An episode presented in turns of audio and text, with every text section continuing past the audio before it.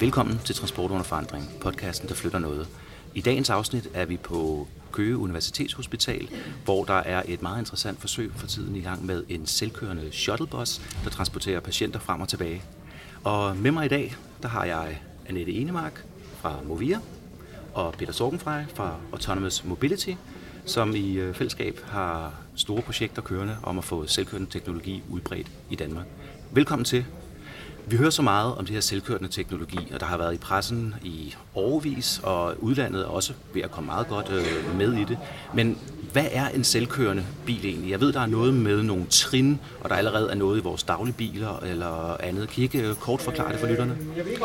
Jo, altså der er niveau nul til niveau fem. Ja. Og øh, niveau nul, det er der, hvor der er en fører, der konstant skal være i kontrol af køretøjet, og ingen hjælp eller assistance får med at føre køretøjet. Mm-hmm. Og niveau fem, det er så det tilfælde, hvor teknologien kan køre køretøjet under alle tænkelige forhold. Ja. Der er ikke noget ret og pedaler, du kan simpelthen trykke på en knap, og så kører den okay. fra A til B. Der er ikke engang et nødret eller nødpedaler eller noget som helst, så vi laver ned på øh, skalaen. Øh, ja, hvis der skal være øh, pedaler, altså mulighed for at føreren at overtage styringen, så er du nede på niveau tre. Mm. Øh, så, er det, så er det muligt. Okay. Hvad er det, Annette, hvad, hvad, hvad er det, vi kan åbne op med de her selvkørende biler og øh, kollektivtrafik, borgerne og alle de der ting? Hvad, hvad, hvorfor er det her fremtiden? Det er der jo masser af gode grunde til. Mm. Øh, hvis vi ser fra øh, kundernes synspunkt, ja. Så kan vi med den førerløse bus tilbyde rigtig meget mere kørsel for de samme penge. Mm-hmm. Øh, særligt når vi kommer op i niveau fire eller niveau fem, ja. Hvor vi ikke længere har en chauffør siddende. Ja, så er der noget omkostninger. Så, så, så får vi jo næsten dobbelt op på de antal bustimer, vi kan køre. Ja. Og det andet perspektiv, og det er jo det, vi er ved at undersøge i de tre forsøg, vi er i gang med at lave lige nu, ja.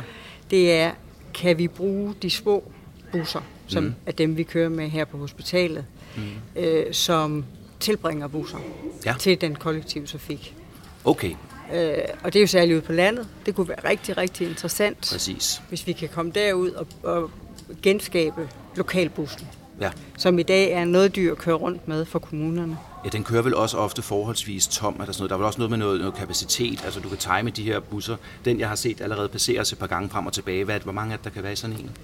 Men teknisk er der plads til femten mennesker i bussen, ja. øh, men i mange af de forsøg, vi kører med, der kører vi med færre passagerer. Det har noget at gøre med de tilladelser, vi skal opnå for at, at transportere folk. Dem glæder jeg mig til at høre mere om senere. Og så er det også rart på et sygehus, hvor vi jo kører med dårliggående passagerer, at de alle sammen har et komfortabelt sæde at sidde på.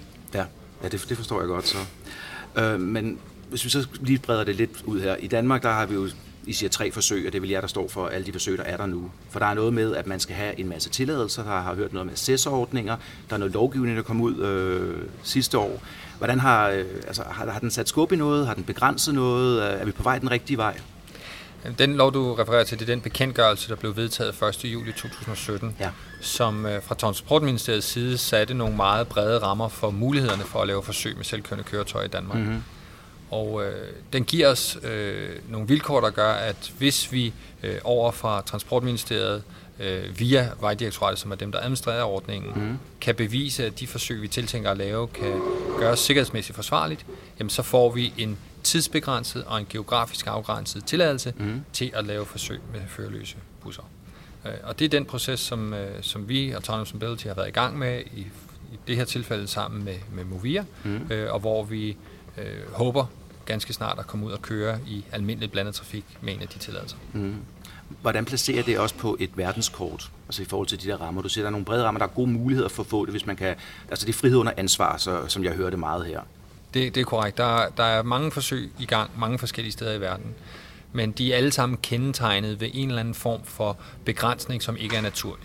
Okay. Øh, blandt andet øh, afskærmning for eksempel skal være til stede i mange af de her forsøg, eller der skal være en fører i køretøjet. Det, mm. der er helt unikt i Danmark, er, at vi faktisk under den bekendtgørelse, der foreligger, kan sætte køretøjet ud på vejene, uden at der er en person i køretøjet. Jeg kan se, når jeg har set bussen komme her, det synes som der står en person inde i bussen nu. Hvad er den persons funktion? Det har vi jo valgt øh, ja. her til at starte med. Okay. Det er ikke fordi, at personen i bussen fører bussen. Det øh, må han faktisk ikke. Nej. Øh, den kører fuldstændig automatisk. Kan han? Men han kan gribe ind, okay. og han kan lave nødstop, og han kan kan gribe ind, hvis der er noget af softwaren, der driller. Ja. Men det, vi jo bruger ham til her, det er betryggelse. Ja, en tryghedsfaktor. Ja, ja. Ja. Det er, og han, det er også det, vi har lige fået lavet en øh, række brugerundersøgelser ja. hernede, som er helt, helt dugfriske. Okay. Og de viser, at dem, der bruger bussen, mm. de er sådan set ret ligeglade med, at den er førerløs. Ja. Altså, det er ikke noget, det er ikke noget, de bekymrer sig om, det er ikke noget, de, de nævner, nej. Men de synes, det er rigtig spændende, at der sidder en, en mand inde i bussen og kan fortælle dem om teknologien. Og det er med til at gøre dem tryggere. Så det er jo også et rigtig interessant emne, vi tager hul på her. Fordi en af de ting, man hører, det er jo tilkørende, ej, første gang jeg skal sætte mig ind bag sådan en, jeg ikke har et ret. Det, det, det tør jeg næsten ikke overlade. Jeg hørte i går en kollega, der fortalte mig en historie om første gang, hun havde prøvet en Tesla, som hvis der er på, hvad er det niveau, vi er på? tre. Det er niveau tre, ja. Mm-hmm. At, øh, at den kan blive inden der er sådan noget lane, altså, keeping. Altså, lane keeping simpelthen, mm. hvor hun sagde, hun kom kørende frem. Der var et, øh, et, et sving, vejen, og der kom en øh, lastbil i den anden side op imod, og hun følte jo på et tidspunkt, hun kørte lige mod den, og vidste ikke, hvornår den ville begynde at dreje. Så er det, er, er virkelig, er det et spørgsmål om, at vi skal ind i folks hoveder og sige, det her det er ikke farligt. Altså, vi ser det samme med droner, som jeg også har beskæftiget mig en del med, ikke? At, at det siger, jamen, de kan overvåge mig, de falder ned i hovedet på mig, de kan blive brugt til alt muligt andet. Kunne man ikke forestille sig, at sådan en bil kunne blive hacket, for eksempel en selvkørende bil, og så fik vi uheld? Hvis vi starter med det første, ja. Det er klart, der vil være en enorm tilvænning. Mm. Øh, særligt, når vi går ned i personbilsegmentet. Og det er jo derfor, det er rigtig interessant at starte med det kollektive, hvor vi jo som almindelige passagerer ikke sidder bag rattet. Men hvor der sidder en anden, ja. Og om det er en, en stor computer, eller om det er øh, en dygtig chauffør, ja. Det er tilsyneladende for kunderne fuldstændig ligegyldigt. Og, og for yderligere at undersøge den pointe, og, og du, du rejste en del spørgsmål. I, ja, undskyld, jeg, men, jeg, jeg, men jeg bliver grebet, det er et emne, der er mig tæt på jamen, hjertet. Det er helt det fint, jeg, jeg vil bare være øh, bevidst om, der er mange af de ting, som, som vi skal snakke om, øh, og så kommer bussen så her igen, ja. Uden dog, at der er en, der springer ind foran den. Øhm, men... Vi har testet de her busser på lukkede arealer, øh, hvor vores kontor ligger ude i Lønby. Og det er samme reaktion hver gang. Folk dukker op, de kigger på den og siger, den ser lidt anderledes ud. Hvor rattet, hvor pedalerne. Mm. De er lidt utrygge. Der går lige præcis syv minutter fra, at de sætter sig ned i sædet, og den kører sig selv. Så har de glemt, at den faktisk kører sig selv. Ja. Og det er også lidt det samme, vi oplever her, som Annette var inde på. Altså folk... Den er da meget sød. Den er den lidt sjov, som du har set. Det er en stor gul bus i en, en hospitalsgang, ikke? Ja. Men de snakker med, nu i dag er det Kenneth, der er inde i bussen, mm. de snakker med Kenneth om øh, alt muligt. Ja. Faktisk ikke, at den kører sig selv. Nej. Ofte. Nej. Øhm, og det er for os at bevise for, at jamen, folk skal jo, ligesom med metroen, der også kører sig selv, det vender man så hurtigt til.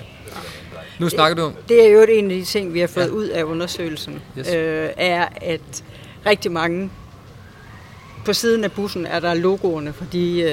Øh, de partnere, der er bag, og det er Movia, Region Sjælland, Region Hovedstaden og Metro.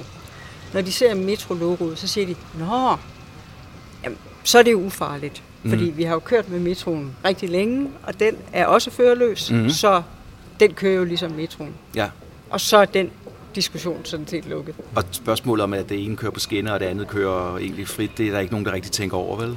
Nej, men, men man oplever hurtigt, at, at bussen der, det virker lidt som om, den kører på skinner. Den kører på et virtuelt spor, som er blevet kortlagt. Ja. Og, og øh, den kører så stabilt, at det er ligesom at sidde på en skinne, ja. øh, når du sidder i. Og, og, derfor så, og så kører den jo meget stille og roligt. Altså vi kører med lige under fire kilometer i timen her. Jeg tror, det er tre komma otte, ja. Når bølgerne går højt. Ja. Øh, at vi tøffer frem og tilbage. Og det lyder ikke af meget. Men som du har oplevet i dag, så er der ret mange mennesker, som bruger den, fordi det er en gang på tre hundrede og femoghalvfjerds meter. Det er et hospitalsområde, hvor hvis man er dårligt gående eller på anden måde øh, har svært ved at komme fra den ene end til den anden, jamen så sætter man sig derind, stopper tre gange undervejs, mm. øh, og så er man fremme efter syv minutter. Og ja. Det er en oplevelse, som rigtig, rigtig mange øh, nyder godt af hernede. Ja, det er meget effektivt. Det er næsten ligesom et rullebånd ude i Københavns Lufthavn. Ja, yeah. Bortset fra, at der er det her et rullebånd med underholdning. Ja, og, og det er fleksibelt. Hvis du lige pludselig vil have den til at køre en anden rute, så er du ikke afhængig af, at du har etableret et eller andet rullebånd eller ej. Over, t- over tid er det en, en langt lavere infrastrukturinvestering, end det er at lægge skinner eller lave rullebånd. Det er korrekt. Ja, ja. Hvor, hvor langt tror I, vi er fra, at folk de begynder at, øh, at tage det her til sig, som øh, ikke ren science fiction og noget, der er farligt? Altså. Jamen, jeg tror, det, det bliver også understøttet af en hel del af de undersøgelser, der lige er blevet lavet, øh, at der er stor forskel på, om vi snakker privatbilen, ja. Altså din egen private ja. Bil, hvor du har nogle, dels nogle vaner, Og det tror jeg er rigtig, rigtig vigtigt i det her. Du er vant til, når du sætter ind i, ind i din bil, så kører du den selv, så er du aktiv bruger. Det er du ikke, når du sætter ind i en bus eller et tog. Nej. Så er du passager. Øh, og, og det vil betyde, tror jeg betyder meget for udrulningen og tryghedsfornemmelsen. Ja, så vi skal have så mange som muligt ud og prøve den i den kollektive, og det er en anden sfære, end de er, ja. er vant til. Det tror jeg i hvert fald. Der er i hvert fald en barriere, som vi er sprunget over. Det andet handler jo om, at vi har en øh, lovgivning og en, en øh, skat på biler, der gør, at det tager så lang tid at få skiftet en dansk bilpark ud. Ja. Så det er ikke noget, vi ser ikke, kommer ikke til at se privatbilerne øh, fuldt selvkørende. Hvis de overhovedet fandtes fuldt selvkørende endnu, øh, altså, der er virkelig en lang indfasning. Ja, ja. Men altså infrastrukturen skal jo også være til det, fordi jeg tænker, at mange af de her biler, de kører jo, den kører vel på el, den her? Ja. Ja. Ja, præcis. Og det er jo en af de store fordele, der også er. Altså, når vi nu er i gang med at lave en ny teknologi, hvis vi kan få det her udrullet, det er jo alle tiders mulighed for alternative drivmidler. Mm-hmm. Og der, vi har jo lige set den øh, klimaplanen, som blev lægget fra regeringens side. Der går det jo meget på udfasning af fossile biler og alt muligt andet. Altså, jeg kan ikke lade være at tænke, at er det noget, man skulle prøve at stile på at time det, altså nogenlunde samtidig, så det lige så kommer ud over det?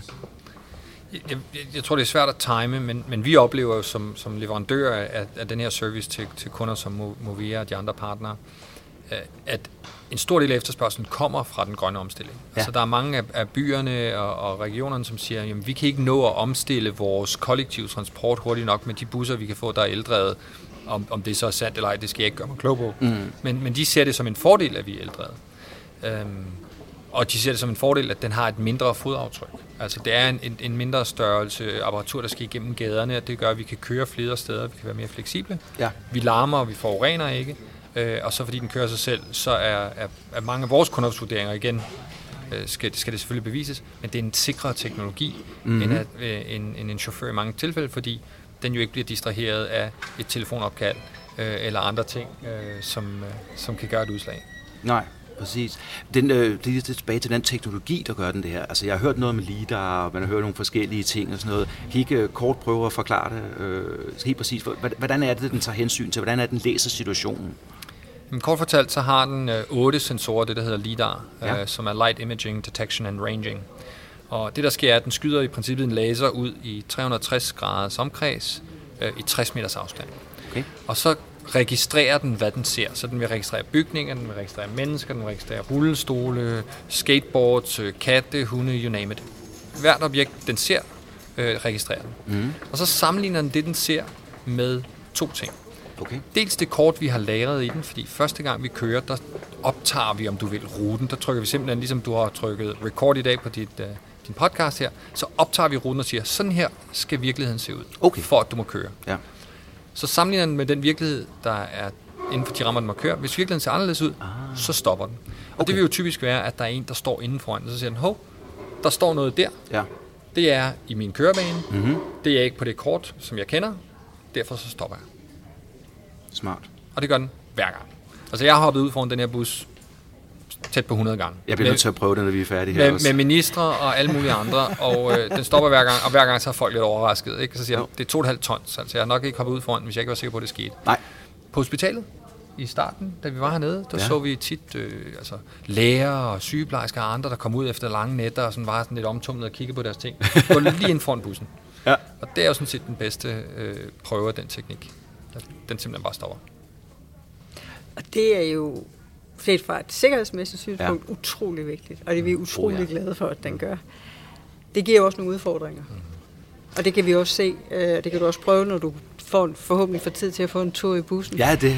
at den bremser jo op. Det er simpelthen det høf, den høfligste trafikant, du overhovedet kan møde i trafikken. Lidt for høflig, måske. Og også lidt for høflig. Ja. Det har jeg hørt lidt om. Altså, ja. der var en rapport her for, hvad var det, en tre fire måneder siden, hvor de snakkede om det der med, at der er, der er reglerne ude i trafikken, og der er den der korrekte adfærd, men så er der også ja. den der lidt autonome, eller lidt anarkistiske adfærd, at øh, man testede et sted også i udlandet, tror jeg det var, hvor folk begyndte at finde ud af, at den gør jo det her, så hvis jeg ikke gider stå og vente på at komme over vejen, så går jeg da bare ud foran den. Ja. Men, men det. Det, det, det er også rigtigt, og der er mange, der bringer det på banen for os også, altså København, cyklisterne, ikke, typisk, at det argument, der bliver brugt. Helt enig. Og jeg cykler meget i København, og jeg synes, at københavnske cyklister opfører sig meget fornuftigt. jeg har ofte udtalt, at jeg tror, der er en social kontrakt i trafikken. Mm-hmm. Altså det her forhold, der gør, at hvis der sidder otte mennesker eller ti mennesker i, i en bus, øh, som kører sig selv, så er der en, der stiller sig ud foran den, fordi vedkommende er ligeglad med, med sine medtrafikanter. Ja. Det tror jeg relativt hurtigt kommer til at ændre sig, fordi der sidder altså otte mennesker og stiger ånd på den. Og så kan det godt være, at vi tror, at unge mennesker i dag er anarkistiske og ikke overholder regler og alt muligt andet. Den holder jeg bare ikke i længden. Nej. Altså socialt, der, der vil vi være med. Det andet er så, at politiet er kommet til os og sagt, jamen, hvordan skal vi, hvordan skal vi forholde os til det her? Okay. Og så har jeg sagt, det må I jo sådan set finde ud af, altså, når folk overtræder færdselsreglerne i fremtiden ved mm-hmm. at cykle midt på vejen, fordi bilerne bare stopper, for ja. eksempel. Og politiets forslag var, at øh, nå jo, men der er jo kamera på bussen, vi kan jo bare begynde at optage alle dem, der gør noget, de ikke må. Og så sagde jeg med det samme, så langt tror jeg ikke, vi skal gå. Øh, nej. Vel, men det var, det var politiets øh, indstilling dengang. Okay. Men, men, helt klart øh, interessant at høre. Ja. Altså, øh, men jeg tror jo også, hvis du kigger ud i trafikken, nu er jeg jo kørt her fra Holte ned til Køge i dag, og den der sociale kontrakt, den bliver jo også brugt allerede nu, hvor folk de øh, styrer bilerne selv, altså overhalinger indenom og alle mulige andre farlige situationer, der, bliver, øh, der sker. Det vil jo ikke ske. Altså, når de først begynder at blive rullet ud i trafikken, så er det jo de, øh, hvad siger jeg, de personstyrede biler, der faktisk er det farlige element i det her. Ja, ja det, det, det er helt korrekt. Som Annette var inde på. Mm. Det, det er nogle udfordringer, at vi, vi stopper mere, end vi kører. Ja. Øhm, det er udfordringer, at vi overholder alle reglerne. Mm. Øh, der, der er mange ting, som, som teknologien vi stadigvæk skal have løst. Men, men nettoeffekten vil stadigvæk være mere sikker trafik, ja. mere kollektiv trafik, altså de der vil blive påskyndet, og, og, og folk vil tage køretøjene mere sammen, ja. øh, og renere trafik. Og alt det afvejler eller, eller er, er, er vigtigere og bedre, end at den måske kun kører sytten, atten, nitten, tyve km i timen, mm. eller at den stopper en gang for meget end for lidt. Ja. Jeg vil hellere have, at den stopper, end den kører videre. Ja. Der, der, er jo, der er vi helt enige, Peter. Ja. Altså. Og det binder sådan set også tilbage til diskussionen, vi startede med. Mm. Øh, ja, det er en relativt omstændelig affære at få en tilladelse, og søge om en tilladelse, men det er jo altså også trafiksikkerhed, vi snakker om. Ja. Altså, der er jo ikke, der er jo ikke noget, der er vigtigere, nej, stort set, nej, nej, nej, det er end at vi kan være sikre på, at, øh, at trafikken afleverer, at den afvikles, og den trafik, vi sætter i gang, afvikles hundrede procent sikkert, som vi kan gøre med en førerløs. Ja. Øh, men, men det er jo også, altså, når, vi, når vi så det der uheld, der var over i U S A med øh, Uber og deres øh, Volvo, der, mm. det er jo sådan noget, der får folk til at råbe op, men som jeg ikke kan lade være at tænke, altså den dag, hvor mange andre blev kørt ned af menneskelige bilister i samme område. Det kan jeg fortælle dig. Ja, det tænkte jeg nok, du kunne. Fordi øh, i Arizona, hvor det skete, blev der det år dræbt ni hundrede og syvogtres mennesker i trafikken, og der var et hundrede og seksogtyve tusind påkørsler, som blev registreret. et hundrede og seksogtyve tusind? Ja, men det var også noget med en parkeringsplads i et supermarked og så videre. Men, men stadigvæk, altså. Det vil den jo heller ikke gøre. Så. Og det var det, der blev registreret. Øh, men det mest overraskende ved den historie, Christoffer, er, at vi hørte ingenting. Mm. Der var ikke nogen, der henvendte sig til os, og vi har været relativt øh, meget under, under lupen og under lyset, ja. Med det selvkørende. Der var ingen, der henvendte sig til os, hverken journalister eller andre. Nej. Samtidig skete der det, at der faktisk fra... Øh, Øh, Vejdirektoratet kom udtalelser om, at det jo slet ikke var det samme, der ville foregå i Danmark, fordi vi jo kører med en helt anden teknologi, ja. Under helt andre forhold. Ja. Og det var så ligesom det. Så der var ikke nogen diskussion. Jeg ville meget gerne have haft diskussion, for jeg ville meget gerne have forklaret, hvorfor tingene og omstændighederne er forskellige. Blandt andet på grund af A C S-ordningen, blandt andet på grund af vores teknologi, blandt andet fordi, at vi som aktør øh, tager vores ansvar måske lidt mere øh, alvorligt, end, end dem, der skruede lidt på, på Uber-algoritmen den dag, som det jo viste sig var en af, af grundene til, at der var et uheld. Men det kom ikke. Der var ikke nogen, der interesserede sig for det. Jeg kan huske det. Jeg sad selv, og så så jeg den der om morgenen inde på kontoret og tænkte, åh nej, ja. nu, bliver vi, nu bliver jeg jo måske også ringer, nu bliver andre og alt muligt, og så kører debatten igen. Men det var meget hurtigt øh, glem. Nu tænker jeg også, at det er jo en fordel her. Altså Danmark, vi er selvfølgelig et lille land. Jeg ved ikke, om vi er på størrelse med Arizona overhovedet. Mm-hmm. Øhm, men at vi har nogle fælles rammer og nogle regler her. Jeg tror, mange steder i U S A med delstaterne, hvis vi tager dem som eksempel, de har jo også lidt deres egen lovgivning. De giver jo lidt lov til, at hvis det kan skabe nogle arbejdspladser, så kan man godt fornemme, uden jeg skal anklage nogen, at der måske bliver filet lidt øh, i kanterne. Jeg boede i U S A i tretten år, og det ja. er ikke urimeligt at antage, at det er sådan, det forholder sig. Nej, fordi jeg ser jo, at Domino's, Domino's Pizza og at Ford, mm. der er i gang med noget, ja. Og hvem er det, der begynder at køre eksperimenter med godstransport derovre? Men det er der, det er der mange. Er der altså, mange, der... Ja, der er i hvert fald ti selskaber, der laver rigtig tung transport på tværs af landet, øh, og der er måske op mod halvtreds selskaber, som gør persontransport i passagerbiler. Ja. Så der foregår rigtig meget i U S A. Nu sagde du, at der var en anden teknologi, de bruger derovre. Ja. Hvad... Jamen, i tilfældet med, med Uber, der er det en kombination af lidar og kig på stregerne på vejen. Det er den ene ting. Okay. Og den anden er, at de ikke har optaget den rute, de kører på, så de kører et fuldt dynamisk miljø. Oh. Det gør vi ikke. Nej. Ja, det vil jo klart, det vil jo give en, en usikkerhed. Men, men det vigtigste i det tilfælde var, at de havde, de havde faktisk ændret deres software til at tillade det, der hedder false negatives. Okay. Som betyder, at den safety driver, som var ombord, ja. skulle være opmærksom, fordi der var mulighed for at lave påkørsler. Og det var hun så ikke. Så det var den menneskelige faktor i virkeligheden? I det her tilfælde drejede det sig om, at der var en, der ikke øh, udførte den rolle, hun var tiltænkt på det tidspunkt. Ja, jeg hørte det, der sidder og kiggede på biltelefonen eller andet, og troede, den var hundrede procent selvkørende. Kameraet viser, at hun kiggede ned en tre fire sekunder, inden det skete. Okay. Uafhængig af det, kunne hun have undgået påkørslen? Det er jo ikke til at vide. Nej. Men, men vi vil aldrig nogensinde øh, som selskab, vores kunder ville ikke, myndighederne ville ikke tillade øh, det, der foregik i Arizona mm-hmm. og findes sted i Danmark. Nu siger den der lidar-teknologi, vi snakker om her, altså, den er jo også blevet udviklet over årene. Jeg har hørt, den er blevet bedre og bedre. Altså, er vi et sted nu, hvor vi kan sige, at den er sikker? Kombineret med et andet spørgsmål, jeg har her, er det den teknologi, der for eksempel sidder i øh, med adaptiv fartpilot, mm-hmm. der hvor du kan holde en afstand? Ja, det er den samme teknologi, der sidder i adaptiv fartpilot. Øh, der er dog stor forskel på at have et køretøj, som kan følge noget, og så sænke ja. hastigheden, og så er et køretøj som vores, som registrerer alting i tre hundrede og tres graders omkreds, og skulle være i stand til at reagere på det, hvis der er nogen, der vælger at bringe sig selv ind i, i dens kørselsretning. Når du siger, er den så sikker? Altså, vi, det har taget mig, jeg er ung fireogfyrre, ikke? Ja. Jeg har kørt bil i seksogtyve år. Er jeg sikker i trafikken? Ja, det vil jeg mene, men der kan jo stadigvæk opstå situationer, som, som selv ikke jeg kan forudse. Ja, du kan være træt, når du er ude og køre, det er den selvkørende ikke. Og... Den har mange fordele. Ja. Jeg tror, der er et stykke vej endnu til, at vi kan sige, at teknologien er øh, hundrede procent sikker i alle forhold øh, under alle omstændigheder. Ja.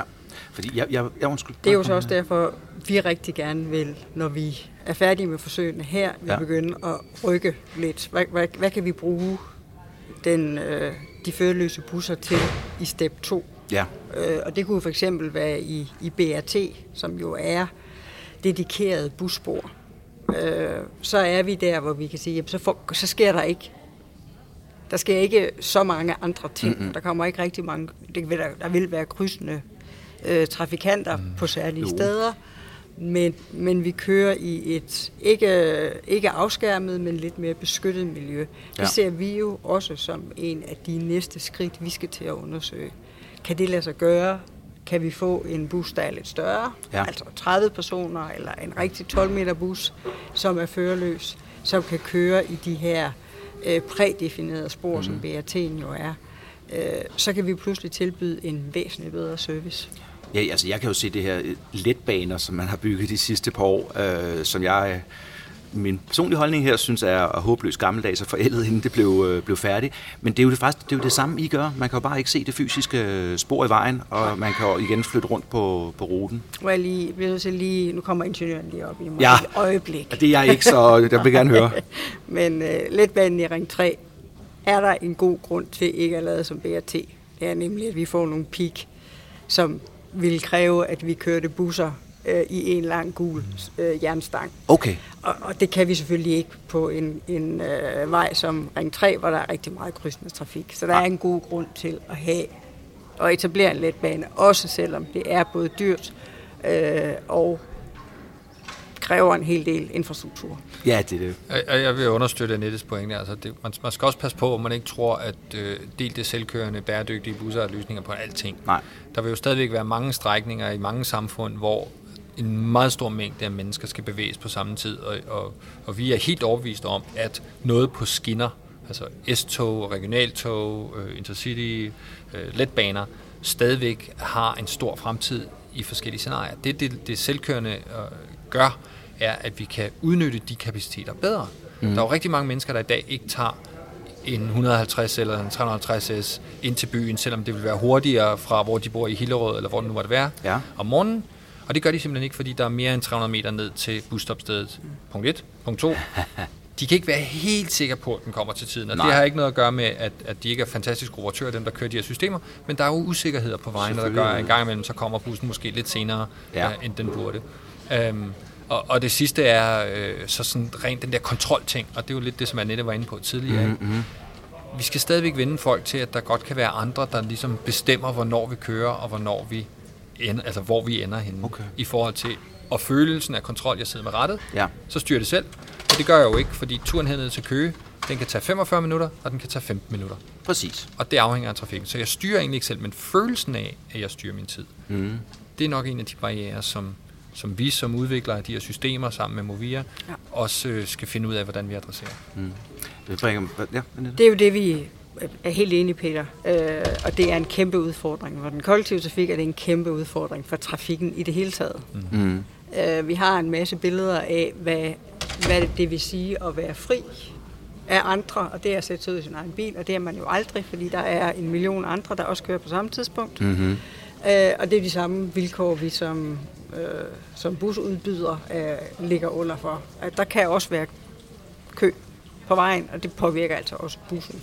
Mm. Selvfølgelig. Men kan vi nå derhen, hvor vi kan hjælpe med den der first og last mile? Øh, det ved vi er en kæmpe barriere.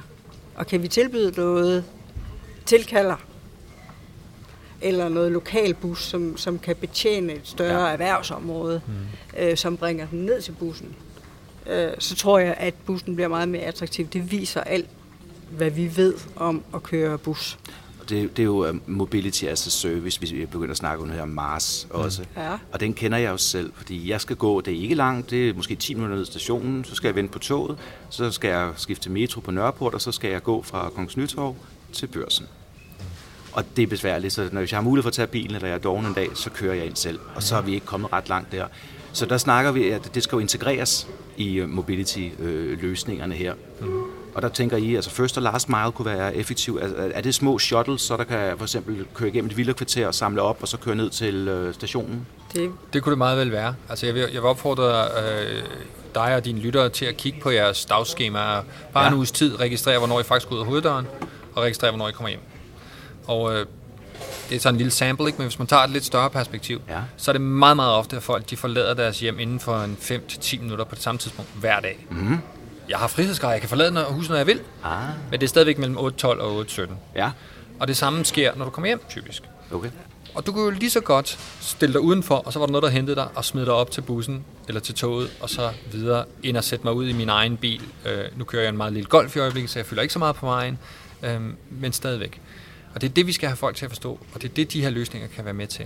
Simpelthen at skabe den der sammenhæng i transporten, der gør, at vi alle sammen faktisk kommer hurtigere frem, ja. Men også, at vi er mere produktive. Altså, ja. øh, nu ved jeg ikke, der er mange, når man sidder på toget eller i bussen, som måske sidder og kigger på deres telefon og læser nyheder og sådan nogle ting. Men det er der altså også mange, der gør i bilen. Ja. Og når de gør det i bilen, så får vi uheld på vejen. Præcis. Så vi vil langt hellere have, at de gør det i toget eller i bussen. Ja. Og det kan vi kun opnå, hvis de faktisk begynder at tage de her øh, transportformer mere. Og en af de ting, der kan være med til det, det er sådan noget som den lille gule selvkørende bus hernede på Køge Universitets Hospital. Ja, fantastisk. Men så, når jeg tænker de der integrerede løsninger, så øh, nu ved jeg, at jeg, jeg har biludlejerne ja. Som øh, brancheorganisation, som øh, faktisk nu skifter navn til Dansk Mobilitet. Ja. Fordi at... Øh, det er det nye sorte. Ja. Mobilitet. Det er det. Jeg havde yes. en enig bestyrelse, der gerne ville skifte navn til det. Og det er så fordi, at de siger jo også, at de skal bevæge sig med tiden. Ja. Og det der med biludlejning, mm. hvor du for eksempel lander i Kastrup, så skal du næsten tage, hvis bilen ikke lige står, der ikke er nok pladser, der er ikke så mange pladser derude, så skal du for eksempel, hvis det nu er Sixt, så skal du køre ud af, hvad hedder den, kystvej, og hente en der og køre hen, og så skal du sætte den på designeret, designeret område bagefter, og det er tiden ved at løbe fra. Ja.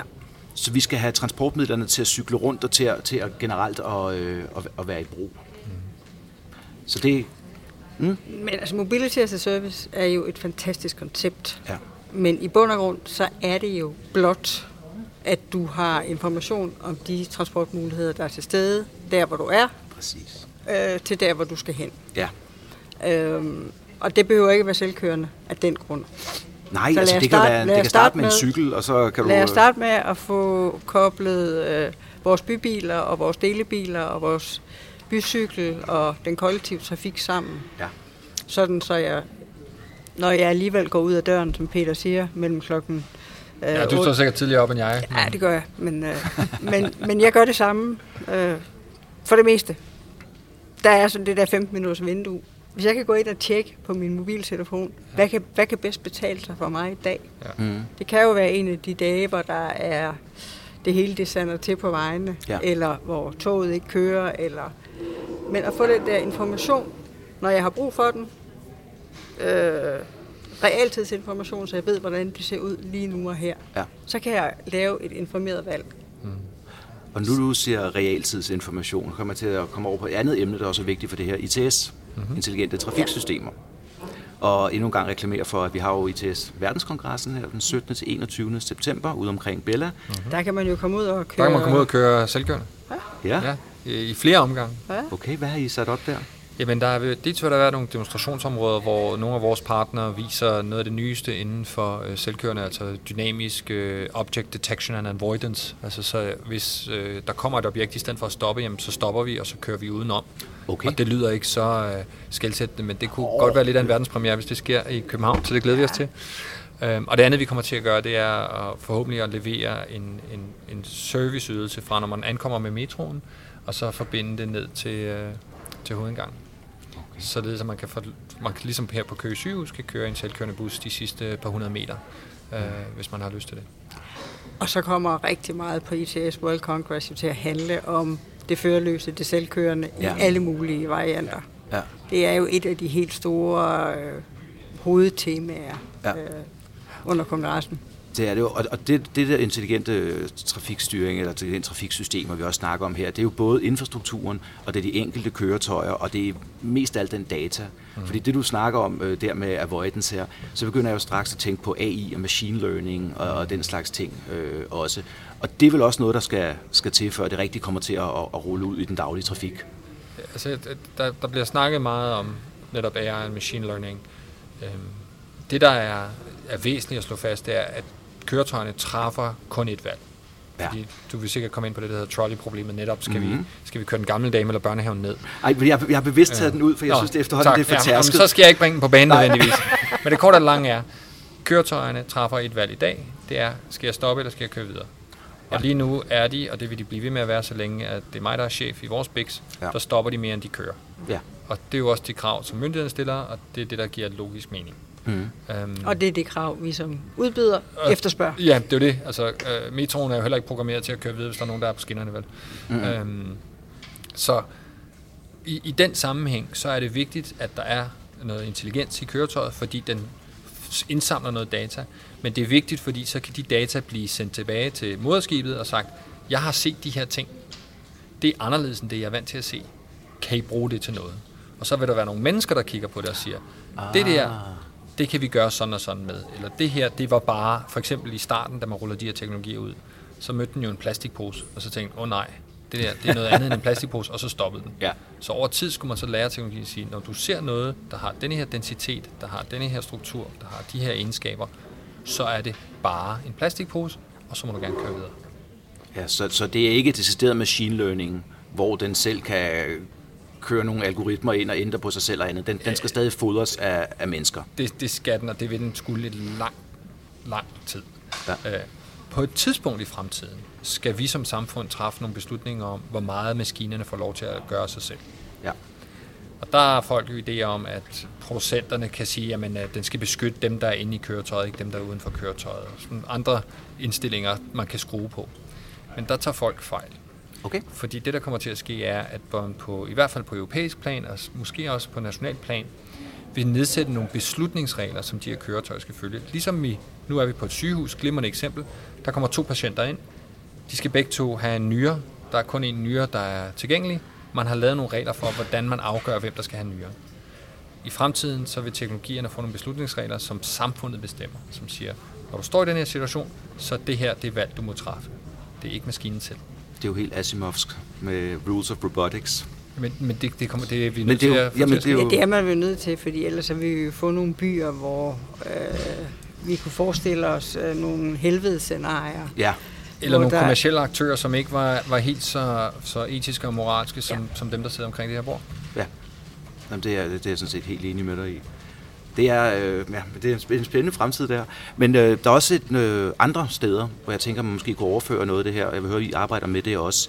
altså hele teknologien omkring øh, autonomien og omkring machine learning og alt det andet. Altså droner bliver jo brugt i vid udstrækning til det.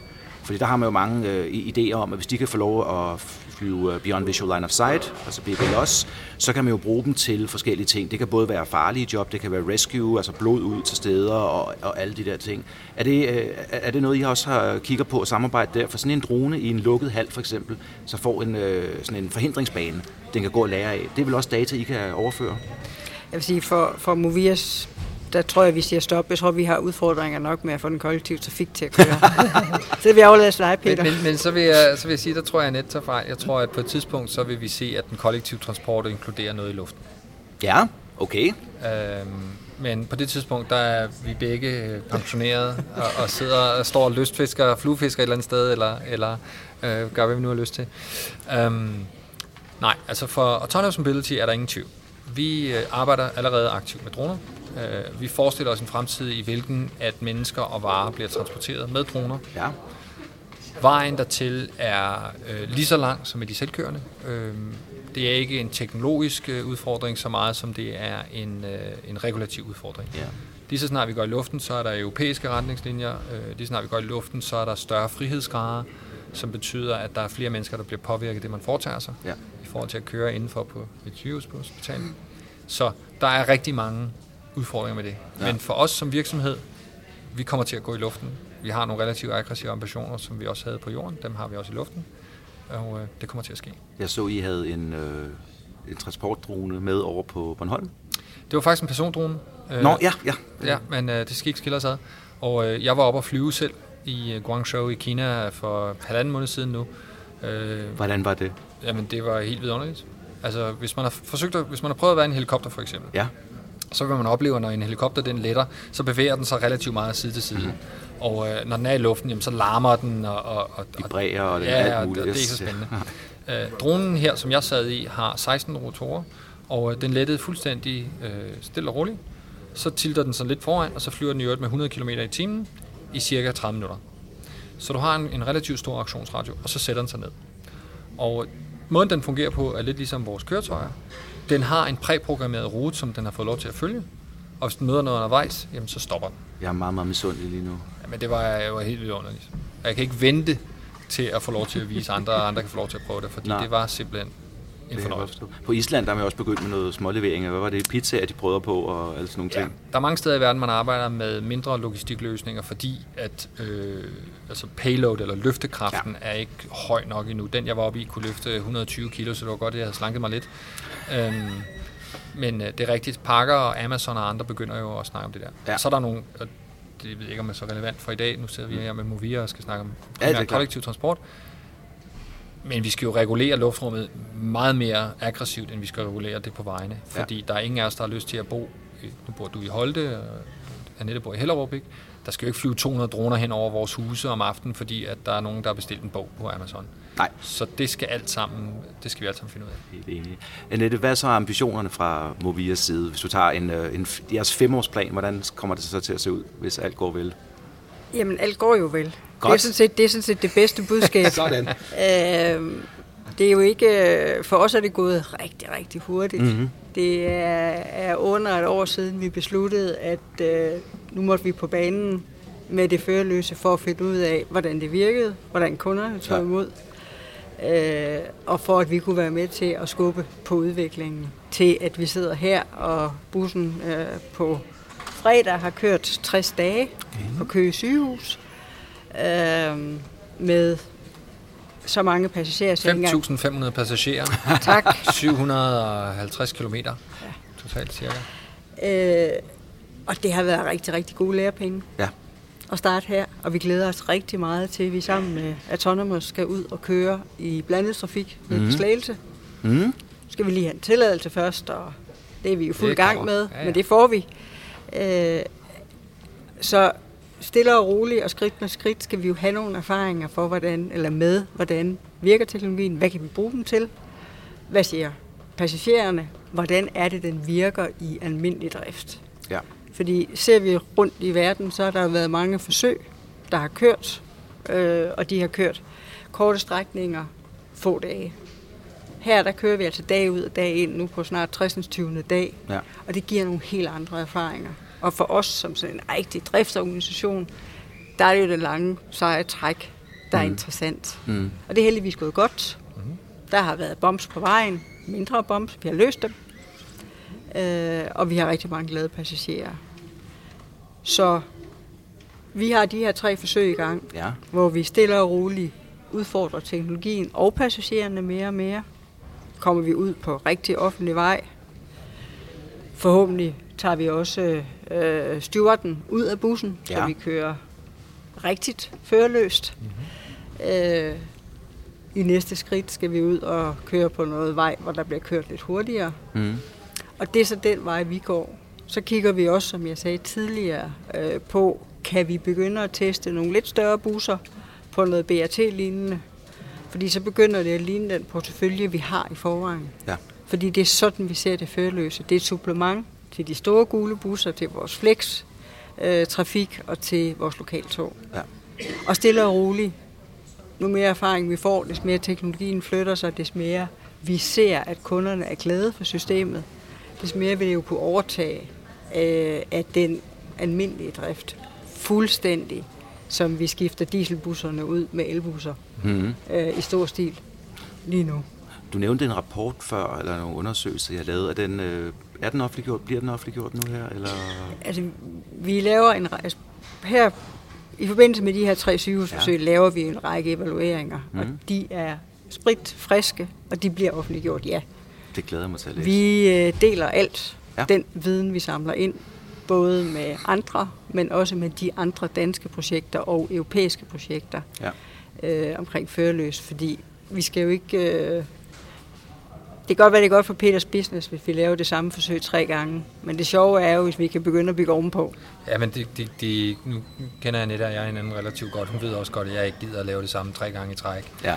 Ej, undskyld, øh, undskyld, det var en undskyld. Jamen, det er også meget fint. Jamen, det gør ikke spor. Nej, men, men, men det er vi ikke rigtig tålmodige til. Altså, det er vigtigt for os, når vi vælger partnere og pilotprojekter, som vi engagerer os i. Det er jo en kæmpe investering for os at lave det, er det klart.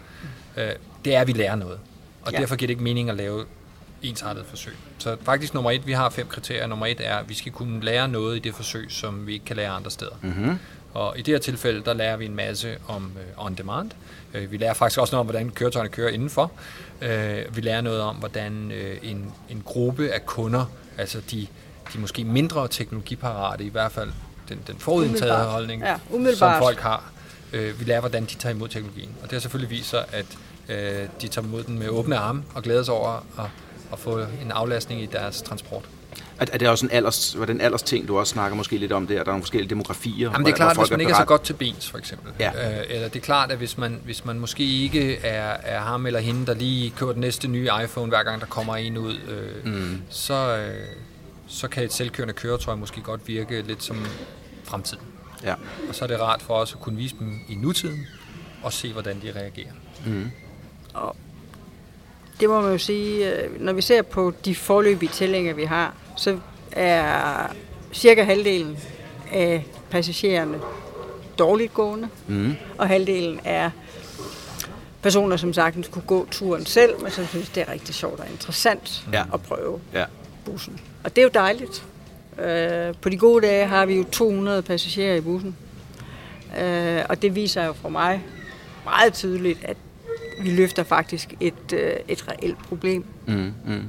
Altså, der er en efterspørgsel efter, og når man stå, sidder her, som vi sidder og kan kigge ned ad gangen, og så forestiller sig, at man har en dårlig, er dårlig gående, så ja. Er der altså langt ned den anden. Ja, altså, hvis man er, hvis man er personale, og, og ja. De knokler jo i ja, det danske ja, ja, ja, ja. Sygehusvæsen, og arbejder hele tiden, ikke? Og øh, jeg kunne godt forestille mig, hvis jeg havde, hvis jeg arbejdede hernede, så ville jeg nok også tage bussen, hvis den lige var der.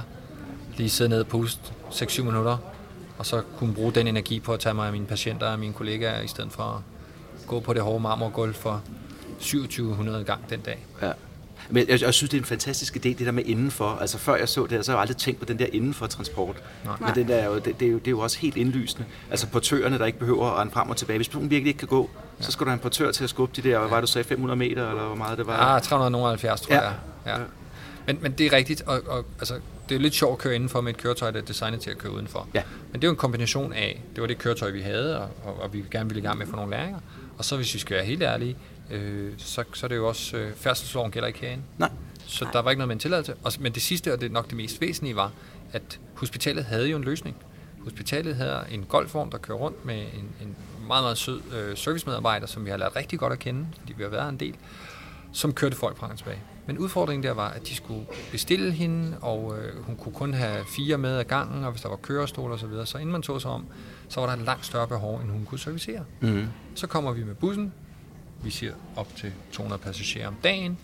Vi hører allerede nu, at folk begynder at blive bekymrede for, hvad der sker, når vi rykker videre, fordi vi skal ud og køre udenfor sammen med Movia. Klart. Så der var et behov. Det behov er større, end man måske havde forventet. Mm. Og nu, når vi skal videre, så er jeg ret sikker på, at vi kommer til at snakke med dem om at lave en løsning, der måske er mere permanent. Ja. Det bliver nok ikke med en bus, der også kan køre udenfor. Det bliver nok med noget andet, der muligvis kører sig selv, som har den samme kapacitet. Ja.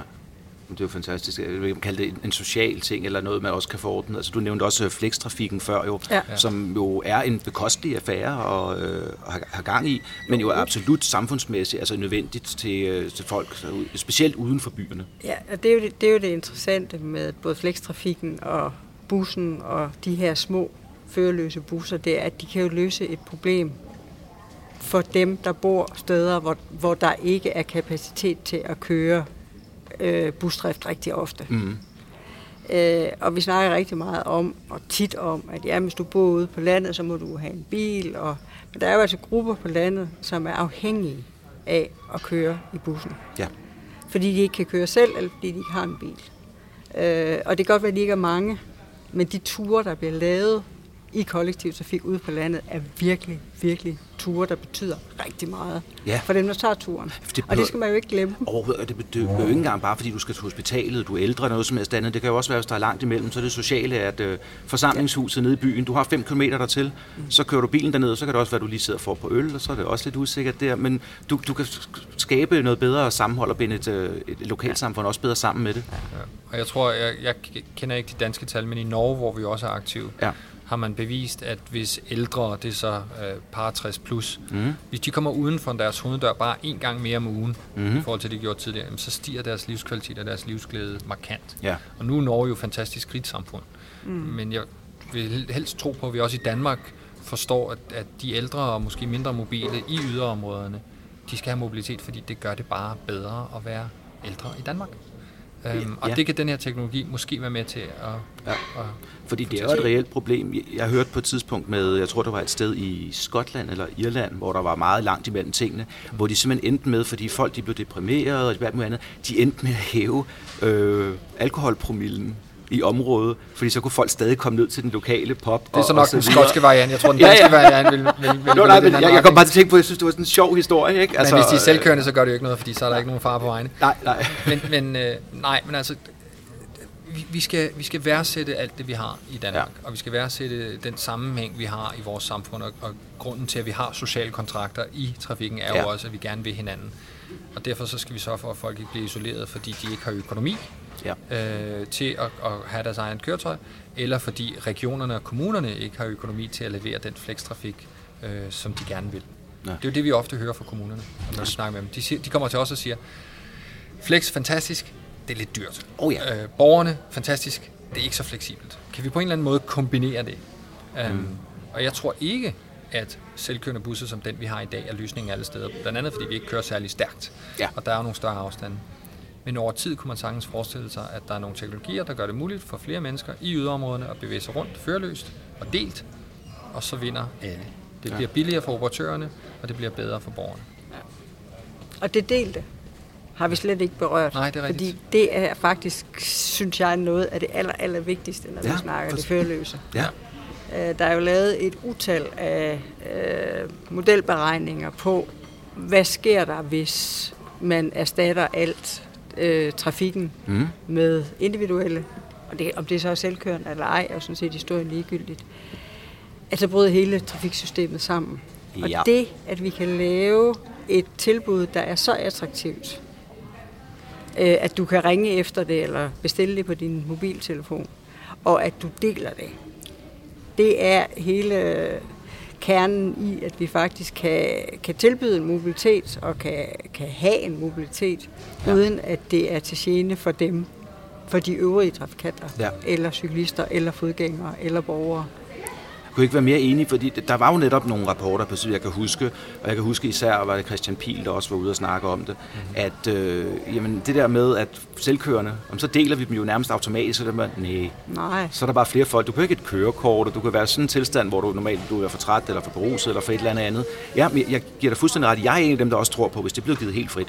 Jeg vil da vælge min egen. Jeg behøver da ikke nødvendigvis sidde med forskellige folk, hvis jeg gerne vil høre min egen musik. Men nu er du også en ressourcestærk ung mand, øh, og som Annette var inde på tidligere, altså de her teknologier er ikke billige. Så der går et stykke tid før, at hver eneste dansker, eller vesteuropæer, eller nordamerikaner, kan købe en bil, der kan køre fuldstændig sig selv alle steder, ja. Under alle forhold. Der er lang tid til, rent økonomisk.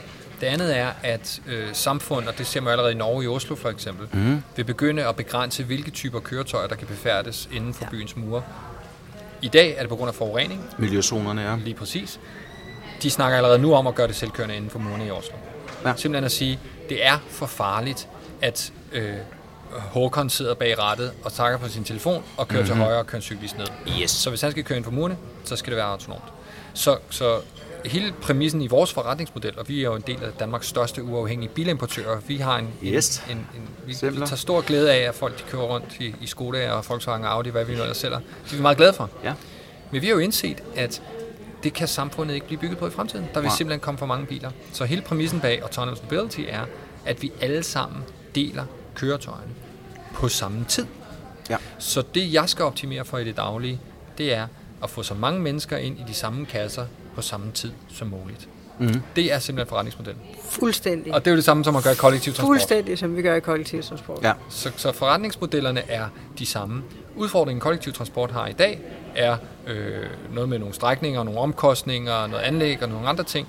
Øh, udfordringerne vi har, det er noget med noget hastighed og noget størrelse og ja. Andet. Så ved at, at, at combine forces, så kan vi netop skabe det, som vi har snakket om en del efterhånden. Et mere fintmasket net end kollektiv transport, reducere antallet af kasser, der bevæger sig på vejene, reducere den C O to påvirkning, den forurening, de har, øh, og, og forbedre trafiksikkerheden. Mm. Der er ikke nogen, med det vi går og beskæftiger os med sammen, der taber. Nej. Og det er jo det, der er, er lidt utopi, ikke? At vi sidder og arbejder med noget, hvor det er godt for alle. Mm. Mm. Men det er også det, der er fantastisk. Altså, tænk, Jamen, at det, synes, det er tænk, tænk, at det lykkes. Jamen, det er... og, og få bussen til at køre her, og ja, ja. Få de erfaringer, og komme videre, og, ja. Og være med til at skubbe på, og vise vejen for, hvad der er af muligheder. Ja. Men jeg tror jo også, altså det de siger mest, skal de forskellige, skal folk samlet, så der er færre kasser på vejen. Altså jeg tror også, de yngre generationer, øh, også, de er jo også mere villige til det der. Altså man kan se Airbnb de og dele. Jamen, og nej, de, vil, de vil ikke købe biler. Nej. Det er jo det, vi ser i vores forhandlere. Ja. Altså de, de siger, den koster for meget, den skal parkeres, den skal forsikres, så skal den repareres, så forurener den. Ja. Altså, de finder kun grunde til ikke at købe en bil. Og hvis de så ikke har været vant til at have en på grund af deres alder, jamen så kommer de måske aldrig rigtig i gang, og så er de omstillingsparate. Og de så stadigvæk kørekort, og så bruger de Green Mobility, eller Go More, eller Hop ja. Op og Ned, eller hvad de nu hedder, de forskellige yes. services, ikke også? Men i stigende grad, så vil de også være sådan, at jamen, de tager heller ikke kørekort. Altså kørekorts, antallet af mennesker, der tager kørekort i de fleste vestlige lande, ja. Det er dalende. Okay. Så, så, så alle pile pejler, peger mod mere kollektiv transport, der er selvkørende yeah. og ældre. Yeah. Om det kommer til at ske om fem år eller om femogtyve år, who knows. Men det kommer til at ske. Det er ingen grund til at lade være med, i hvert fald med at prøve. Nej, det er bestemt ikke nogen grund til at lade være at prøve. Og det kommer nok ikke til at ske om fem år. Nej. Men det er men det, det, det, det andet, vi ofte snakker om, det er at sige, hvornår kommer den her omstilling, og hvornår skal vi det ene eller andet til ja. Det? Og, og for os som virksomhed, vi har, været, vi har lavet forretning i de sidste hundrede år med biler, ikke? Mm-hmm. Hvis det sker inden for de næste hundrede år, så går det nok. Altså, det er ligesom vores perspektiv. Ja. Men det er jo, det er jo også... Um... Vi ser jo gerne, det sker en lille smule hurtigere. Ja, det, men det gør det også. Men, men jeg er helt enig med, med Peter. Der er så mange ting, vi skal have styr på, ja. øh, før vi får en fuldstændig selvkørende hverdag. Ja. Men det er også rigtig vigtigt, at vi kommer i gang med at prøve den. Ja. Og så tror jeg, det er vigtigt, at vi kommunikerer succeshistorierne, og vi ligesom kommer ud i, i pressen omkring dem, så folk også vender sig til det. Altså, vi skal ikke kun høre om det, for eksempel, hvis Uber laver en fejl eller et eller andet andet. Men der, men der er det jo også fantastisk, at vi har fået lov til at være med i, i så et højt profileret projekt ja. Som det her. Ja. Der, og, Der altså, kunne vi også se, at vi havde, havde åbning hernede, havde vi, ja. fik vi jo en, en relativt stor dækning, fordi der var rigtig mange, der synes det var rigtig interessant. Ja. Og når du går og lytter på gangene, nu har jeg været her rigtig mange gange, med forskellige grupper, og set, der skal jo ned i noget hils på bussen, ja. så er der mange, der siger, gud, det er jo ligesom vi så den i fjernsynet. Ja. Ja. Der er mange Æ. mennesker, der har et forhold til bussen i dag. Ja. Det er jo... Selvom de ikke nødvendigvis har været her. Ja. Når de så først har været her, eller har været et andet sted, hvor vi kører, så bliver det meget hurtigt sådan, jamen, hvornår kommer det til min hjemby? Hvornår prøver jeg det? Altså, det her vil jeg også. Ja. Så det er en naturlig øh, god historie. Jeg er måske lidt uenig, Kristoffer, i den forstand. Vi har været enige om alting her i dag, så, så måske skulle vi skabe sådan lidt... Ja, lad os gøre det. Ja, slut af med ja, ja, slut af med nej, nej, uenighed. Men, men det er sådan lidt det, det, med, med den der... Hvad er det for nogle historier, fortæller? Jamen, selvfølgelig skal de gode historier fortælles. Ja. Men min kongtanke er, at folk skal prøve det. Ja. Yeah. Fordi der er rigtig mange, der var i, på en eller anden nyhedsside her i løbet af ugen, var der sådan, at folk er utrygge ved selvkørende biler, var der en eller anden, en eller anden survey, der viste, eller studie, der viste, der var i medierne i mm-hmm. den her. Kan jeg vide, hvordan den er blevet udformet? Ja, ja men, men, men, men the point is, yeah. alle dem, vi har været i nærheden af, mm-hmm. som har prøvet det, utrygheden forsvinder. Yeah. Eller den ikke eksisterende. Ja. Og det kan, der vil selvfølgelig være nogen, og det skal der også være. Men det er jo meget nemt at sige, at det der, det er farligt, hvis man ikke ved, hvad det er. Mm. Det var også det, man gjorde, da bilen blev introduceret oprindeligt. Ikke? Det kan ingen af os huske, men der var der ham manden med det røde flag. Yes. Ja. Lad os, vi er blevet lidt klogere siden. Prøv det. Se, hvordan det føles. Og så make up your mind. Ikke? Men så kan vi kun opfordre folk til at komme ud i de forskellige forsøg. Skal der komme herned på Køge Sygehus? Ja. Prøv det. Men det her med en opfordring, kan tage forbi Køge Sygehus og prøve bussen, som jeg også skal ud og prøve lige om lidt. Ja. Jeg glæder mig til. Og så, jeg glæder mig også meget til I T S, hvor... Øh, hvis I begge to er der, kan vi lave en øh, hurtig opfølgning, da Gerne. jeg har lavet en aftale med I T S, at jeg laver en øh, halv time om dagen derude fra dansksproget udsendelse sammen med Københavns Kommune, hvor vi interviewer forskellige folk og ser på de forskellige projekter. Så der kan vi i hvert fald øh, mødes igen. Gerne. Så øh, er der en sidste bemærkning for nogen af jer? Eller har vi ikke været meget godt rundt om jo. det efterhånden? Det, det tror jeg. Ja. Det, det lykkes ikke engang at blive rigtig uenig. Nej. Nej, men jeg har svært ved at forestille mig, hvad det skulle være. Nej, Nej men det, det er heller ikke nødvendigt. Altså, det er lige så meget oplysning, og jeg synes, det har været fantastisk at høre om. Og det hele det sociale og det samfundsmæssige aspekt, der var virkelig rart at få øh, helt, helt tydeligt. Så tror jeg, jeg vil sige øh, tak for i dag, og du har lyttet til Transport under forandring. Og lige om et øjeblik, så vil jeg gå ud og hoppe ud foran en selvkørende bus. Tak for nu.